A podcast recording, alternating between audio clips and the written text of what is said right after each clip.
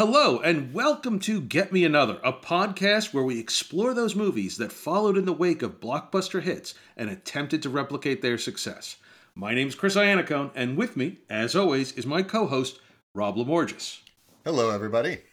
Now, there has been some discussion here at Get Me Another on if fantasy films such as Clash of the Titans, Legend, and Willow should be included in this series, as those films certainly have a degree of Star Wars influence.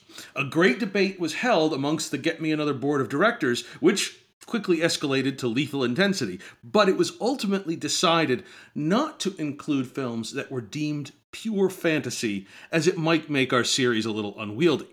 That being said, there were two films in particular that blended sci fi adventure with fantasy in a way that demanded their inclusion in our series, and the first of those is 1983's Krull. On a distant planet, a great kingdom was ravaged by beings who came from the future to conquer the universe.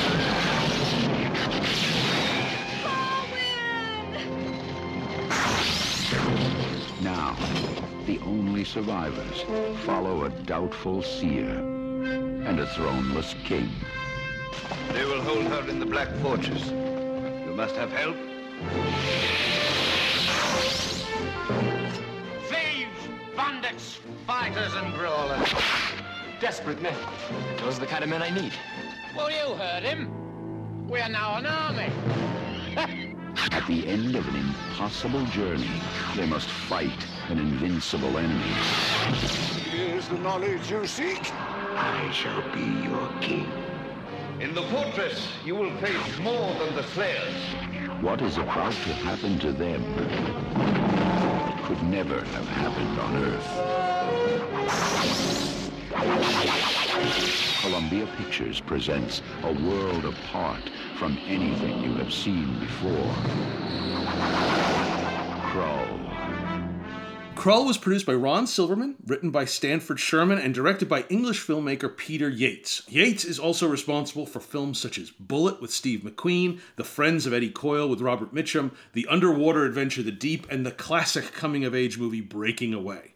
Uh, it was shot Pinewood Studios, and, and the massive sets took up 10 sound stages at Pinewood. Uh, and it cost it ended up costing about $30 million. So it's not it's not a low budget film. Um, Rob, how do you feel about Krull? I was uh, obsessed with this movie when I was a kid. I had the Marvel comic books, although always at that age, I never actually got all of them because Right. I wouldn't necessarily have wound up in the store. Uh, When you're buying comics was- on a newsstand, it's a it's a whole different thing. It's what's there on a given week. yeah, yeah. And did I happen to go to the grocery store with my mom that week? Uh, sometimes I did, sometimes I didn't. But I I have a deep uh, affection for this movie because it is a childhood movie for me. and um, you know, I so I am a Krull defender, although I I can recognize that it's not exactly Star Wars either. Well, it's interesting because I I had sort of the opposite experience. I I this was not the first time I had seen Krull, but I the first time was maybe a few years ago. So it was a it was not a movie I saw as a kid. For some reason, I just missed it, and I eventually came to it uh, when I was an adult. So it was my my experience with Krull was just sort of fundamentally different in that it it, it has no childhood nostalgia whatsoever. That said, I do like the movie. It's it's not it's not a bad movie. It's it's an interesting blend of science fiction and fantasy in in a way that almost feels like oh, if George Lucas and, and J.R.R. Tolkien made a movie together, this is kind of what you'd end up with. And I highly recommend because I I do think that's not the correct way to see it. I highly recommend getting a time machine because seeing this thing in the 80s for the first Yes. time is the proper way to see Krull. I'll just, whether you're an adult or a child. Um, Right. you need it needs to be the early to mid 80s. Uh, so just, you know, stop the podcast, fire up the DeLorean and get back there. Uh, the title Krull refers to the planet on the on which the action takes place, and uh, Krull, you know, has been in, is is the planet has been invaded by an entity known as the Beast, who travels in a massive mountain-like spaceship called the Black Fortress. While his armies, known as Slayers, ravage the land, the heirs of two remaining kingdoms plan to marry and solidify an alliance that will combine forces and hopefully drive back the Beast's army. On the day of their wedding, the Slayers attack the castle and kidnap the Princess Lissa. Her fiance, Prince Colwyn, sets out to rescue her, with the obstacle being that the Black Fortress moves and he doesn't know where it's going to appear next. He gathers a band of allies, including the wise Ynyr, a, mag- a magician named Ergo, and a band of escaped criminals, and a Cyclops, uh, and he eventually cover, recovers a weapon called the Glaive, which can be used to defeat the beast, and uh, discovers the location of the Black Fortress. And spoilers, again, as always, we are we're dwelling in a spoiler zone. Uh, in the end, he does defeat the beast and rescue the princess. So right off the bat, because you did kind of the characters, uh, you know, listing them out, I'm just gonna run down them. So Sure. Colwyn is your Luke Skywalker. With a dash of Han Solo. Oh yeah, he's he's got a He's little Luke with with with sure. a with a little bit of Han because he's he's confident and a little swaggery in the way of uh you know in the way of Han Solo. yeah, and Lissa is your Princess Leia. Absolutely. Although she doesn't, she's not necessarily as active uh, as uh, Leia was in even even in Star Wars. By no means. Then you've got your you've got the old man, who I- Yes. I, like to use the Yes. mythic terminology for him, uh, and he is called that in the movie. But uh, he is your Obi Wan. Um, then your Cyclops is essentially, I think, your Wookiee. Uh, what Yeah. Ergo, uh, your magician kind of functions as your comic relief droids. yeah, he's your C3PO. Yeah. Yeah. And then you have the band of robbers, but then especially with with their leader is another another version of the more um outside the lines Han Solo, who Yes. and who redeem themselves by the end as well. Uh, Absolutely. and a little Dirty Dozen, Seven Samurai, I guess, a little bit there too. Yes. Uh, Krull stars Ken Marshall as Colwyn, Lysette Anthony as Lissa, and it has an array of recognizable British character actors such as Freddie Jones, David Battley, Alun Armstrong, Francesca Annis, and early roles for Liam Neeson and Robbie Coltrane as members of the of the the band of thieves, and along with the leader, who's played by Alun Armstrong. Um, they're the, they're the only two I really remember because it's just it's a big band of thieves, and then like oh that's uh it's it's Liam Neeson and Robbie Coltrane.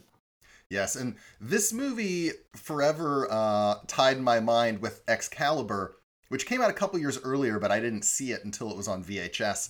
I Mm-hmm. feel that my brothers rented it around the time of Krull, so I got a double shot of Liam Neeson before I ever knew. Uh, because well, he's Gawain in Excalibur Yes. as well, so I was primed for my later uh, Next of Kin and Darkman era. Liam Neeson already in the early 80s. Yes, So. Excalibur is a movie that I love deeply, and and uh, is still is with unquestionably in my mind is the best Arthur movie, King Arthur movie that's ever been made, and maybe ever will be made. Uh, it's it's tremendous. Um, this movie it really does try to mesh the sci-fi and fantasy tropes even more so than Star Wars itself which you know in Star Wars you know it it takes fantasy tropes and kind of does the sci-fi version of them. So like the Death Star is the sci-fi version of the evil castle from which the princess must be rescued. Uh, in Krull the evil castle looks like a castle even if it actually is a spaceship that could travel from planet to planet uh, in short, this is a movie with swords and laser guns at the same time. And I think even the uh, what the Slayers, who are the Yeah. uh, evil minions of the Beast that go out and uh, and do battle for him, um, they kind of their armor. I mean, I really can't describe it except to say, Krull answers the question: What if stormtroopers were on the cover to a Dio record? That's and I awesome. think you have that answer in Krull because they are just kind of like Absolutely. spiky medieval looking stormtroopers.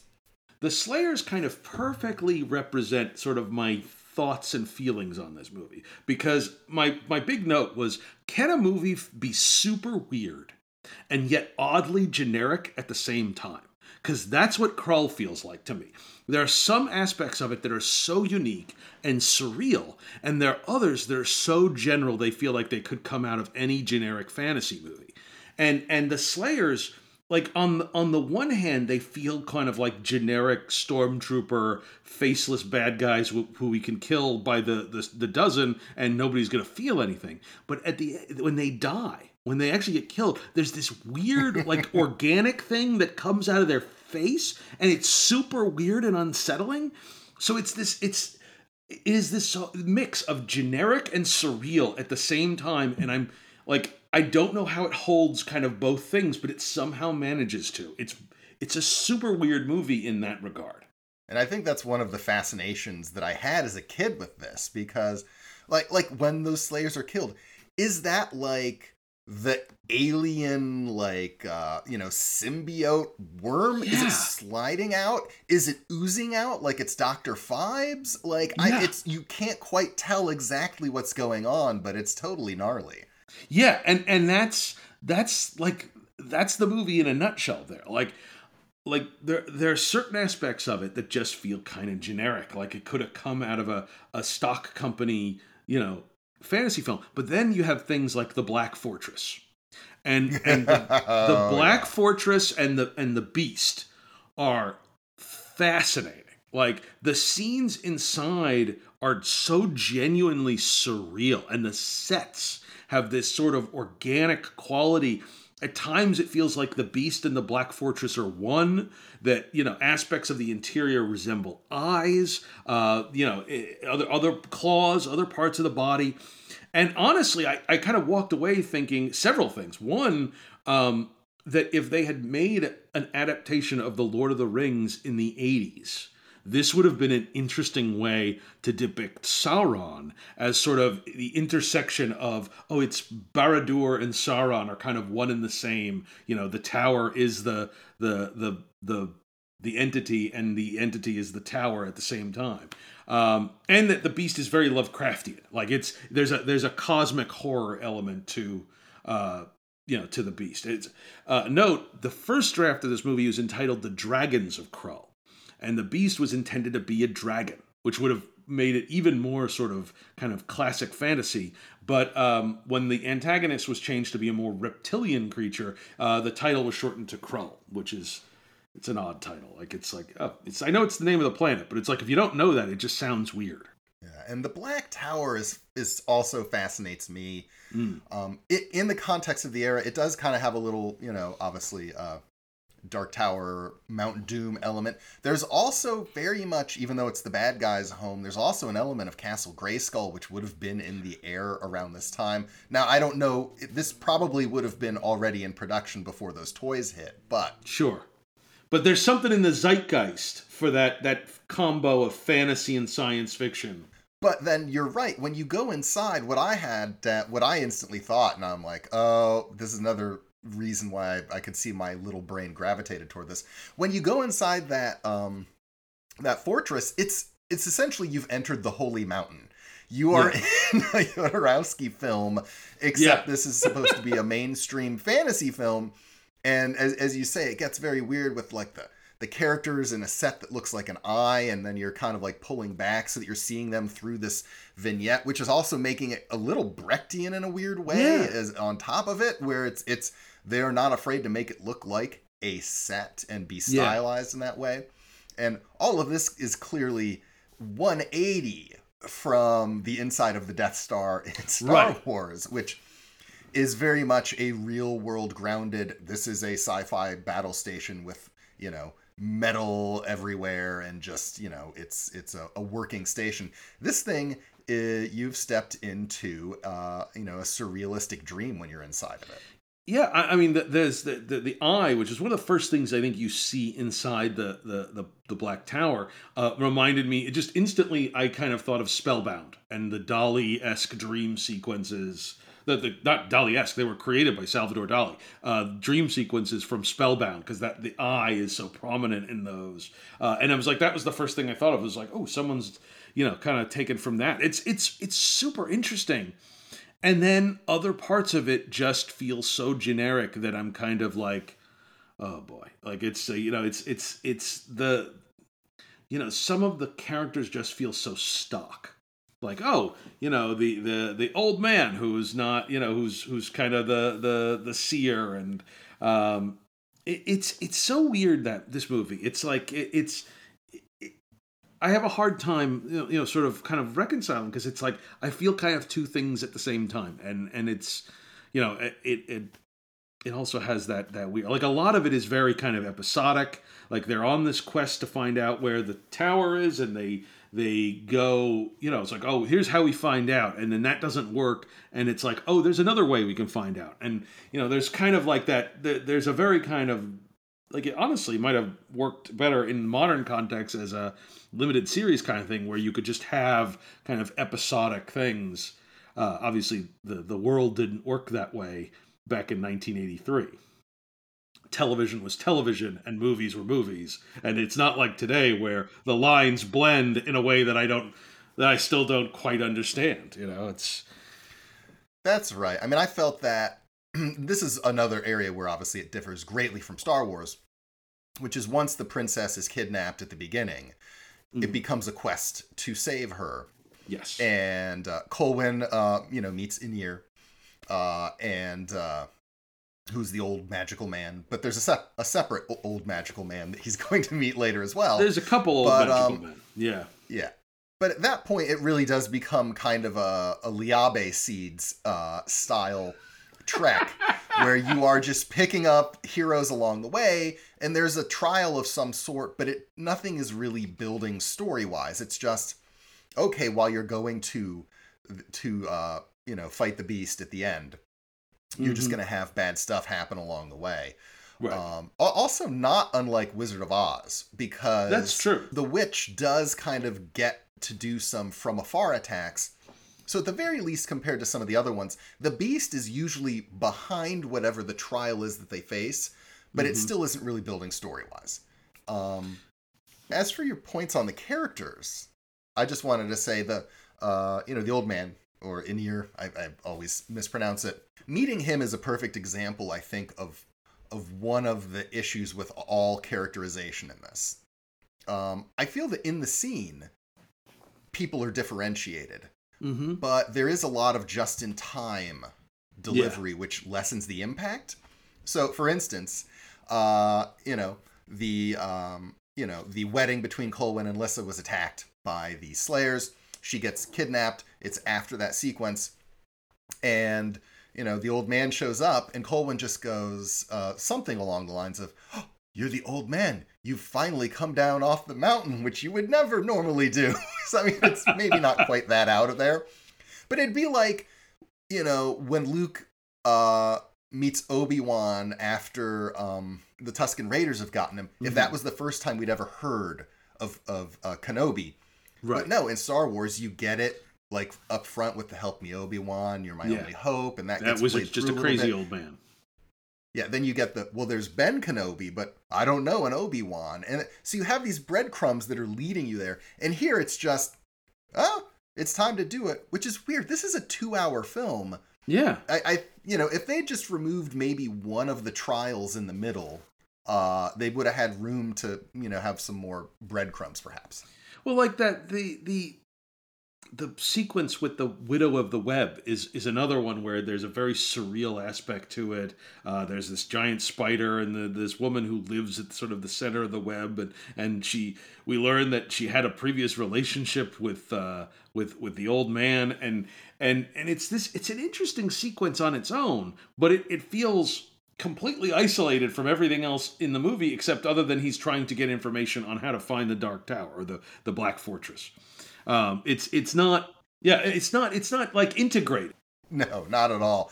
And it would have been nice to have a little bit more about his long lost love before we meet her. Right. For instance. Right. To because it doesn't have the same emotional resonance it could have. Right because it comes up right there. It was like oh well that's you know, it's uh, it's funny uh, the the the. Well, no, we'll get to the we'll get to the glaive in a second. But yes, uh, all of that, and and but the, again, in and of itself, it's done very well. The the stop motion effects on the spider, uh, were I believe done by one of the one of Ray Harryhausen's uh, associates on Clash the Titans, who then let, went on to, to work on this, and it was it was um, you know it was one of those. It's it's a really good sequence, but it feels so kind of self-contained and and isolated. Um, yeah. But that that hourglass and the sands going down and up Yeah. and then coming out of the hand at one point um uh and i i don't need to spoil the whole sequence but in any case there's a the hourglass with the sand running in and out is a MacGuffin that will uh, keep you safe from the spider for a limited amount of time, and then Yeah. oh, but now you're trapped in the middle and you have to get back out some other way. All of that just was seared in my mind as a kid. Oh, yeah. It's like that, the wedding with the Mhm. fire hands, Yep. and then uh, the Cyclops. The Cyclops was great. I, I, I yeah, the Cyclops was fantastic, Yeah. and the makeup and that all, all I thought was great. And uh, yeah, apparently that was like a, a prosthetic that went over the actor's eyes, and in, he could only see out through like the tiny hole, and it was apparently he was basically acting blind that whole time, and they had to keep him from wandering off into the into the swamp because there was a big swamp set. Um, it there it's the thing about this movie is it's it's actually a really well made movie and Peter Yates was a was a very experienced director and and you know had done a lot of really good movies none kind of like this but you know uh, and apparently he hated making the movie uh, apparently Peter Yates hated the process of making the movie so much so that he took a vacation to the Caribbean in the middle of shooting it's just like I, I gotta get out of here um uh, but there's like incredible location photography during Colwyn's search for the glaive. Um, but there's also way too much of it. Like it's beautiful, but it's like okay, that's an that's another mountain. All right, uh, now we let's let's. Uh, they spend a lot of time on that. Uh, they it's like oh, we're getting every every penny out of that location photography. And that that sequence is interesting to me because that I think um, is at least one spot where I thought the movie is somewhat playing against itself, where you have those big sweeping vistas of and with the mountains, and you see Colwyn climbing, or presumably at, at times the stuntman. Sure. And the thing is, is at first it didn't hit me, and then I thought, wait, that is really a guy. There's no wire. He is free climbing because they weren't digitally painting out Right. the wire then. Uh, and I was like, whoa, this is actually incredible. And it's shot very, there aren't a lot of cuts, and you, it goes wide so that you know it's really happening Yeah. and yet the music is all very fast and upbeat as if he's like you know swinging across the death star or something and i think it plays against itself where because he shot it in so much more of a naturalistic style it Mhm. felt like it needed to be treated a little bit differently there because it, it's very cool but Yeah. uh, it just to me it played against itself a little I'll, I'll remark this is another great James Horner score, uh, and Oh, yeah. is also another James Horner score that has you can hear elements of Battle Beyond the Stars and Star Trek II: The Wrath of Khan, uh, but it's it's another terrific James Horner score. the uh, the the core the choir elements in that score are some of my favorite. It's just Yeah. so it's very otherworldly and ethereal, and it actually and it fits kind of the uh, strange magic from space element of this quite a bit. Yeah, it- it's it's a curious movie because for most of the most of the middle of the movie, it feels like oh, it's just it's it, it's it's it's it's sort of pure fantasy. Um, you know, in in but then there's just these science fiction touches that kind of are woven woven into it that um is super interesting. Let's talk about the glaive now. Just there's a weapon Oh yes, that is kind of this world's Excalibur. Um, the glaive, which is the weapon that is, it, by legend, would be able to defeat the beast. Um, and the recovery of the glaive, which is where Corwin is, Colwyn is going when he's climbing those mountains, is to recover this weapon. Uh, the, the recovery of it is very reminiscent of the pulling of the sword from the stone from the Arthur legend.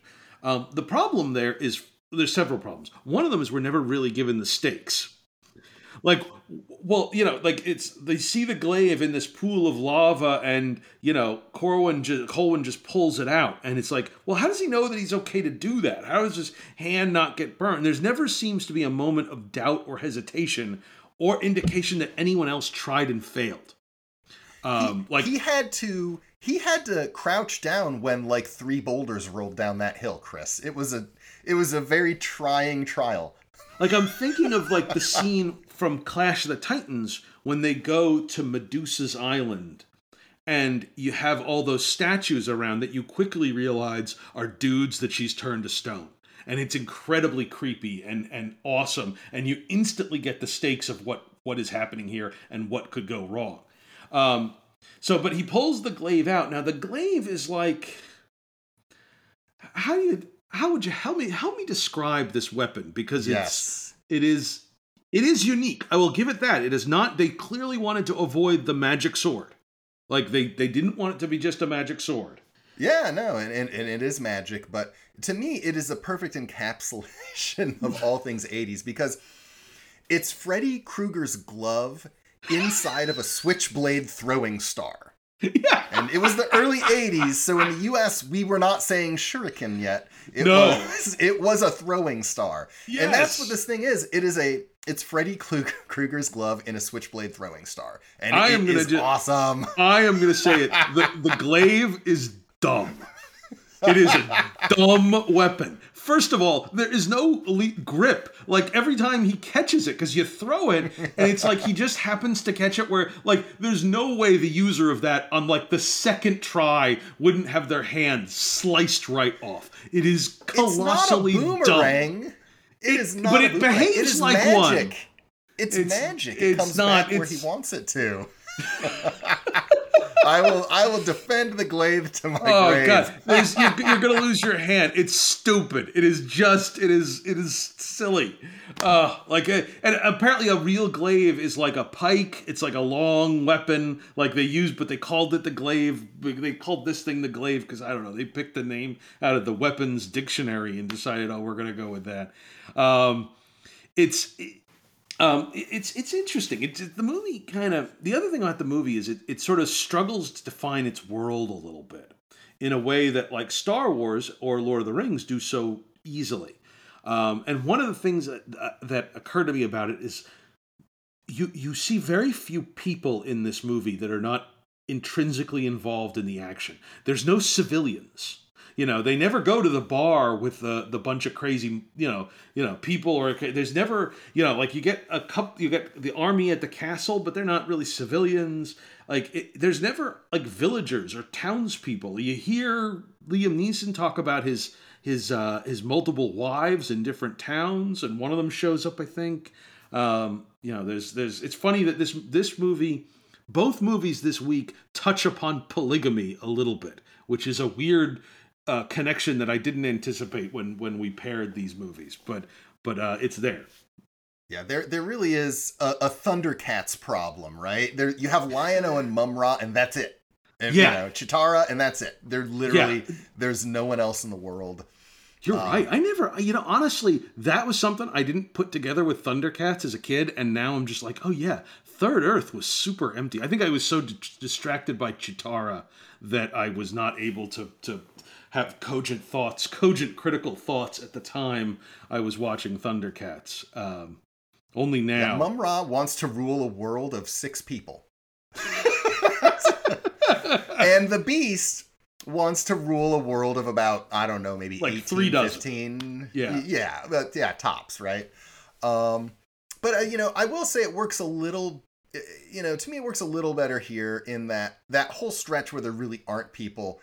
It is supposed to be kind of the arduous trek through the the areas where normal humans don't go because it's too dangerous. That's true. So there there is at least a little more of a story reason. And the wedding at the beginning, you do have guests and things. There there are a lot more people in addition to the army. But it it probably would have benefited, eh, you know, from a little bit more of a feeling.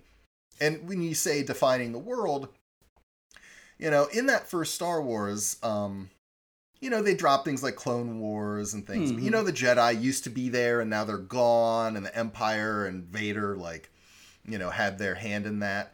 And here you have a whole prophecy about the hero who would take out the beast and then there, you know, he would rule the world and his son would rule the galaxy. I, I have the text of the prophecy here because I wanted to bring up the prophecy. It is a girl of ancient name shall become queen.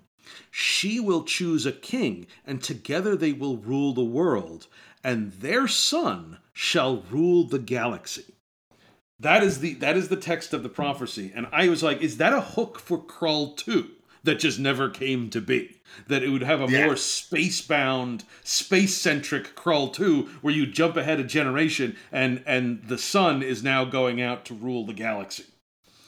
Yeah, with with Krull Dib uh, Yeah. going out into the world, but uh, that prophecy seems to suggest uh, people who know about space travel and Yes. technology, and yet for the most part, I don't see anything that really would count as what we would think of as technology on Krull, and so that there's a tension there that that's interesting, but it doesn't. It just kind of goes left. Yeah. You know, they they really don't touch it. And you know, it's one of those things where over explaining things is, is usually very bad, but I feel a little more clarity there could have been helpful because it's a really interesting concept um, of of a potentially non-technological planet that's kind of Mhm. medieval and magic, but having awareness of technology from the stars. I mean, that's that's a cool thing, but In a in Yeah. a sense, it feels like something out of the classic, the, in particular the late seventies, early eighties Doctor Who, where it's like, oh Yes. hey, we're gonna have the Doctor and his companion or companions uh, go to a planet that is a medieval planet because the BBC's got a lot of medieval stuff in their warehouse. Um, or like there's one particular favorite Doctor Who story of mine from the Key to Time series, the first one of the Key to Time, uh, where they go to a planet which everything is vaguely Russian, and I'm like, did they do an Ivan the Terrible? Did BBC do an Ivan the Terrible miniseries in 1976? And now we have all this Russian stuff, so um, you know, let's use it for the the the Ribos operation, I believe it was. Um, yeah, it's. I mean, and, and the thing about this movie is it wasn't a cheap movie. It was very expensive. I mean, they took up tons of space at Pinewood Studios, including the 007 stage. So, like, you know, you could have sprung for a couple extras. You know, have a little village scene where you see the impact of what the Slayers are doing to the planet, like to the to the to the populace. You know, give them something to fight for. Um, honestly, there, I'll say it. There's there's more there's more uh, civilians in our next film uh, than than there is in Krull, uh, despite the fact that uh, our next film was made at a much lower budget. Um, yeah, well, Krull was very high budget and well produced. Um, the same cannot be said of our other film today, Yor, the Hunter from the Future. There must be some place in this world where we can live in peace with our people. He is from a future world, trapped in another time, searching for his past. A hunter of incredible power and strength. In his quest for his origin, he and the woman he loves must fight hostile tribes, battle deadly beasts, and try to survive the violent forces of a newly born Earth. He is the warrior known as Yor. His medallion holds the key to his destiny. His courage makes him master of a world in chaos. His enemy uses the weapons of tomorrow to enslave a primitive planet. But his passion for freedom will set his people free. Yor the hunter from the future. Uh, Yor the Hunter from the Future. Let, us just set the stage for Yor a little bit uh, as we as we transition into it. Um, the previous year, 1982, saw the release of one of the other most influential movies of this era, John Milius' film Conan the Barbarian. And the success of Conan kicked off a wave of sword and sorcery films that ran through the 80s, and rest assured, loyal listeners, we fully plan on doing Get Me Another Conan the Barbarian in the not too distant future. So, but before that, we wanted to tackle Yor the Hunter from the Future because it is a very unusual film that sits at the intersection of Star Wars and Conan. And if Krull succeeded in blending science fiction and fantasy, Yor stitches them together like the Frankenstein's monster of genre movies. Um, it was an Italian production. It was shot in Turkey, and it was based on an Argentinian comic starring the incumbent Captain America, if you can believe that. It was written and directed by prolific Italian filmmaker Antonio Margheriti, or as he's credited in the US cut, Anthony M. Dawson. Uh, and his work ranges from science fiction to sword and sandal movies, spaghetti westerns, and Eurospy films, and much more. The film starred in the title role of Yor American actor Reb Brown, who four years earlier had starred in a pair of Captain America TV movies. It also featured French actress Corinne Clery as Kala, who I must point out has now been featured in three films we've covered on Get Me Another Star Wars. In addition to Yor, she starred in The Humanoid as well as Moonraker, which I think entitles her to some kind of award that I'm sure she wouldn't want to receive. Um, now, before we get into Yor, I want to emphasize the spoiler warning once more because Yor is a movie with a twist. And we're going to have to talk about that twist. You don't have to give the spoiler alert because the title spoils the movie. well, yeah, that's true. But I just I don't want anybody who hasn't experienced Yor to, to be like, oh well, now I'm not going to. No, if you if you haven't and you and you it's available on streaming, Yor Hunter from the Future. I don't want to say I recommend it, but I enjoyed the hell out of it. um, yes, the the, it, the the film tells the story of Yor, a roving barbarian inhabiting a sim, a seemingly prehistoric land. After saving some villagers from a dinosaur, he, including the beautiful Kala, Yor goes on a quest to discover his mysterious origins. His only clue the amulet he wears around his neck. And what follows is a largely episodic set of adventures where Yor, Kala, and her mentor Pag encounter various dangers in this barbaric world. They are menaced by blue skinned cavemen. They encounter a woman named Roa who wears a medallion similar to Yor. They save a seaside village from another dinosaur. And eventually, they make their way to an island where Yor's origin is revealed. Now, here's the twist, folks. This seemingly prehistoric He's from the future. oh, sorry.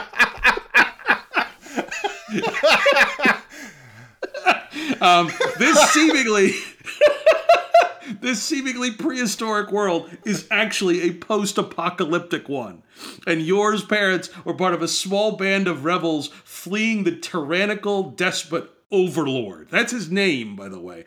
Overlord controls an army of androids and the remaining nuclear material on the planet, and he plans to use Yor and Kala to breed a race of supermen who will go back and repopulate the Earth.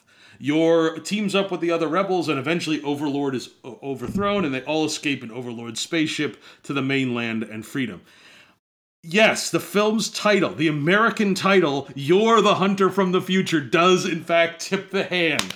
Um, the Italian title was Il Mondo di Yor, or The World of Yor, which is, is much less, it doesn't give it away nearly as much.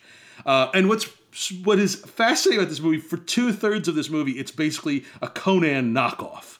Uh, although in terms of the sets and costumes, they remind me much more of like the old Hammer prehistoric films, like One Million Years BC. Like there, there's not a real looking wig or beard in this movie. Um, but then two thirds of the way through, all of it, it's like it's oh now we have stormtroopers and and uh, you know kind of cheap knockoff stormtroopers, but stormtroopers and lasers, and all of a sudden we're we're in a, a, a Star Wars knockoff, and it's it's just a fascinating. Yeah, oh. if a Star Wars knockoff was shot entirely inside of what, like a brewery or something, it just looks like it's a lot of vats of things that they're like running around. I'm not sure. Um, yes, it, it does. Now, before we get any further, can we talk about the theme song? Because this movie has a banging theme song, Yor's World.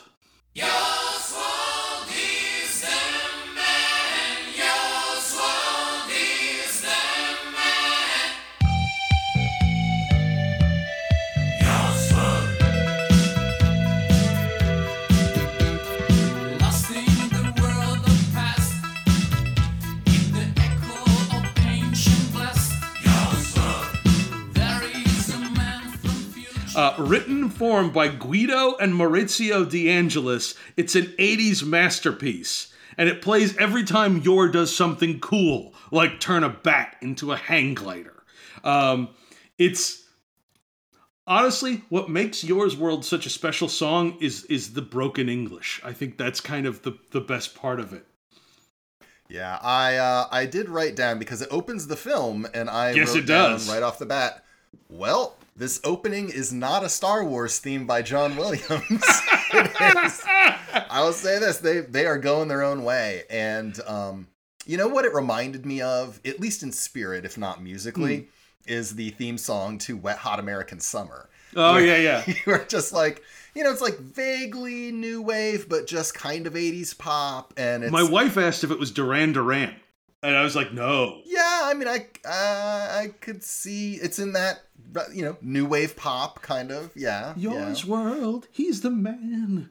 Yor's world, and the world is like fire. I mean, it's it's. I've been singing it all week, and uh, uh, and honestly, you think my wife would be aggravated with me, um, but she's started to sing it too. Except her version is kind of high. You know, like it's like.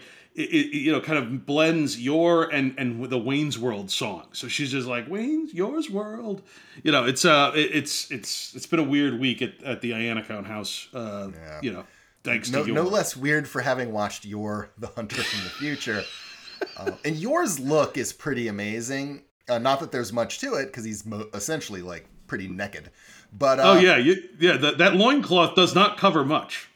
Yeah, like the furry loincloth you would expect. He's got his, his medallion necklace. But let's just talk about that wig for a moment. It's it's kind of blonde. It's like someone had a He-Man wig, except except, you know, hair or props, whoever had it, uh, just stored it by stuffing it into and taking it out of a duffel bag whose zipper would only open halfway. And that's kind of how I feel the wig Oh. was. Um, Oh, it's pretty God. amazing. Uh, apparently, this film was intended to be a four-hour miniseries for Italian television. And on one hand, I could kind of see that given the episodic structure, but on the other hand, I can't imagine a four-hour cut of Yor, the Hunter from the Future. Um, that said, if if we if it ever comes to light, we will watch it here uh, on on Get Me Another. We'll do a special episode on the four-hour Italian miniseries version of Yor, the Hunter from the Future. You know and even if we can't get the footage if they never shot it if that script exists you could kind of Oh. do like early doctor who style where you just like do drawings as other P- actors read what's happening Oh, so oh, can we should do it. If we could find, I would do a staged reading of the Yor, the Hunter from the Future for the people. I mean, that's you know, it's, um, oh god, th- this is one of those movies that kind of falls into like, I know it's not a good movie, but I enjoy the hell out of it because it's ridiculous. Um, you know, to me, it's it's like it's it's not quite to this degree of one of my favorite movies, The Norseman, starring Lee Majors, which is a movie where uh, Lee Majors plays a Viking who comes to the New World and fights Indians, and uh, and that movie is ridiculous, and I love it. I love it with all my heart. Um, and th- this is almost in that same category. Um, yeah, it's I uh, will say they pace this thing oddly enough fairly well. Um, Yeah. Where they are, it's low budget and it's it is it's pretty cheeky. Um, and look, they're clearly having fun with this concept. Clearly. Like they are just kind of rolling with stuff. You are not supposed to take this is not intended to be terms of endearment or anything. No. Um, but they every every like I don't know eight to ten minutes they are going to give you something like turning a bat into a hang glider or a big fight or your uh, girlfriend trying to murder your new girlfriend. Yeah, that happens. well, well, first of all, let's. Yor encounters Roa, who's a woman who has the same amulet, and she's being held in a cave by sand zombies. And like Yor, she remembers very little of her childhood, and she has no idea where the amulet came from. At one point, uh, sta- the stalactites in the cave start dropping on the ceiling, and one hits Roar in the head, and Roa in the head, and knocks her out. And it's one of the unintentionally funniest moments of like it's it is it is the peak of stalactite based humor. It is so funny. I like I, I oh my god. But after Yor after Yor rescues Roa, there's a sequence where Kala, his main squeeze, becomes jealous of Roa, cum- culminating in an attempt to kill her. Uh, she doesn't succeed in killing Roa, but the blue cavemen show up again and strike the the fatal blow, so she dies anyway. Oh, oh my god. And you know, Kala Kala was not mourning that. No. In, the meantime, Pag was advising Yor to marry both of them, and again, th- th- this these two movies are are inexorably linked by polygamy talk, which I did not I did not realize. That was we did not pair those. The theme this week was not intentional polygamy. Like it was just it just so happens that the two movies talked about it. And just because you know this is one where I I walked out of this movie stupider than I than I went in, and not dumber, stupider. Um, was Peg? Yeah, was Peg the uncle or was Peg I'm not clear. other? I'm not clear whether Peg was the uncle or he's described as the mentor, Kala's mentor. I don't know what that means. I really thought it was her uncle or something. But either anyway, It it's so been. weird because he has been caring for her her whole life, and he's just like, you know what I recommend? Wow. Yeah, yeah, marry her, but marry her too. Um, They also can we say that they, they mark Roa's grave with what appears to be the miniature Stonehenge monument from This Is Spinal Tap. yes, yeah. Like, oh my god. her her headstone is in danger of being crushed by a dwarf. Um Oh god. And so then eventually they get to the seaside village. I mean, they have all sorts of adventures. There's a lot of fighting dinosaurs in this movie, uh, including fighting a a, a, um, a stegosaurus, which in actuality was a, a, a herbivore, so it doesn't uh, it doesn't make any sense. Um, and they they come to this this this village by the sea where like one one night lasers start shooting and you know start destroying the village and all of a sudden like everything kind of turns on a dime um yor discovers a mysterious box in a cave and the box starts talking which leads to one of my favorite lines where just yor throws the box down damn talking box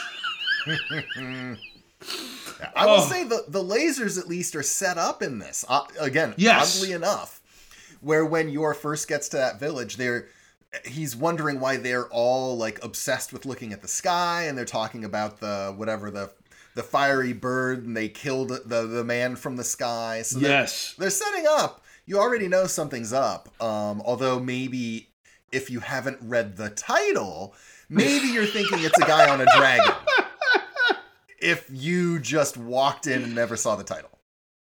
Yor the hunter from the future. What? But he's not a hunter sent back through time. He the whole thing is set in the future. We learn, you know, they get they then follow. They they they they take a raft out to the island, and they that's when they kind of everything turns, and they you know it's like oh there's this this uh you know this evil overlord who's dressed like the generic spirit halloween version of a sith lord um you know and and you know you have uh you have rebels and you have uh, you know kind of imperial forces and knockoff stormtroopers um by the way i can't help to think that overlord uh, that is his name, but I'll point out again, uh, might have inspired the Incredibles because he is constantly monologuing. Every time you see him, he is actively monologuing, and you just have a like a row of androids behind him, just kind of like, um, you know. And and Overlord is basically trying to carry out Drax's plan from Moonraker. Like he's like th- this island is the one piece of the world that was untouched by a nuclear holocaust, and uh, but you know for some reason he, he wants to use Yor and Kala to repopulate the mainland. And and again another one of my lines where I just said this is this is an amazing I can't believe this exists. Uh, he says you know to Yor, when you've inseminated this woman, you will die. And I'm like, well that there it is. That that's that's that is that that's it. Um, yeah, it, it was clearly filmed at a brewery.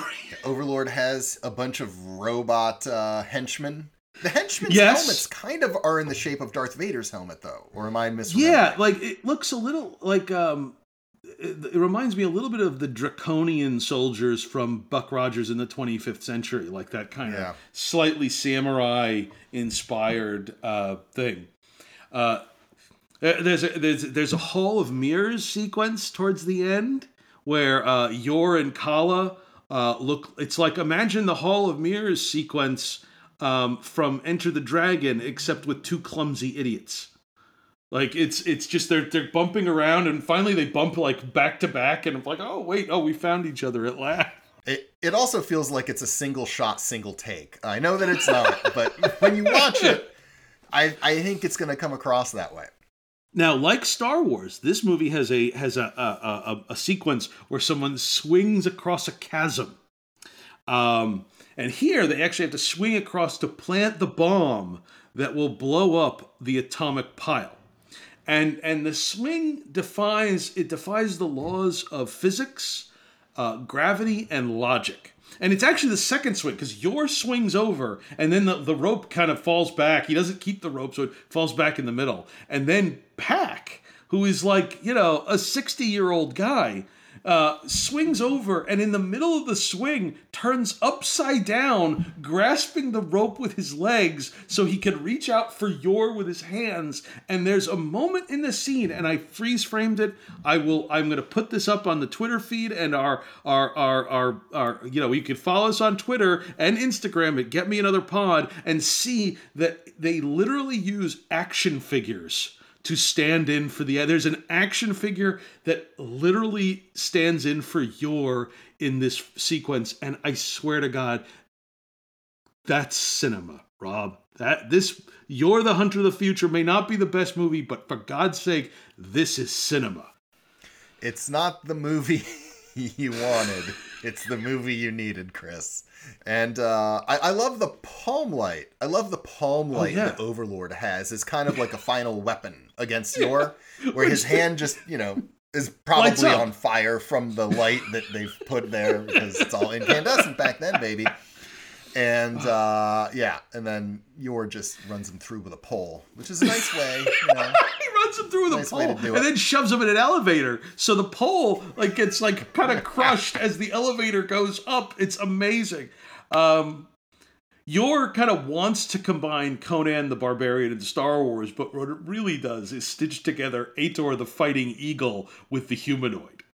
Uh, I mean, uh, what amazes me, the honestly, what amazes me the most about Yor is that it got a wide release in the United States. Columbia Pictures, who had released Krull earlier the same year, put Yor the Hunter from the Future on 1,400 screens in the U.S. in the August in August of 1983. I'm like, I am I'm stunned that this movie had a wide U.S. release. I'm like, it is it is so cheesy and yet so endearing, but it feels like the kind of thing that would have played at like a 70s drive-in and then would have been lost.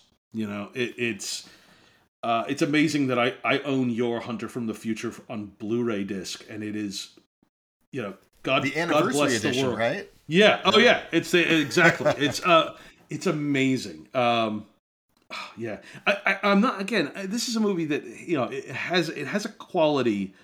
If you're looking for a movie that is sort of fun and you can laugh along with, it is it is totally that. If you're looking for like you know, oh, if if you're taking it seriously, it's ridiculous. But but oh my god, is it so much fun if you're not? Yeah, and this is one where I it, it doesn't appear that they want you to take the filmmakers don't want you to take it deadly seriously. It's it's not intended to be a full comedy, but it is they know that they're doing crazy stuff. I'll just put it that way. And the filmmaking is again with, you know, God bless Italy.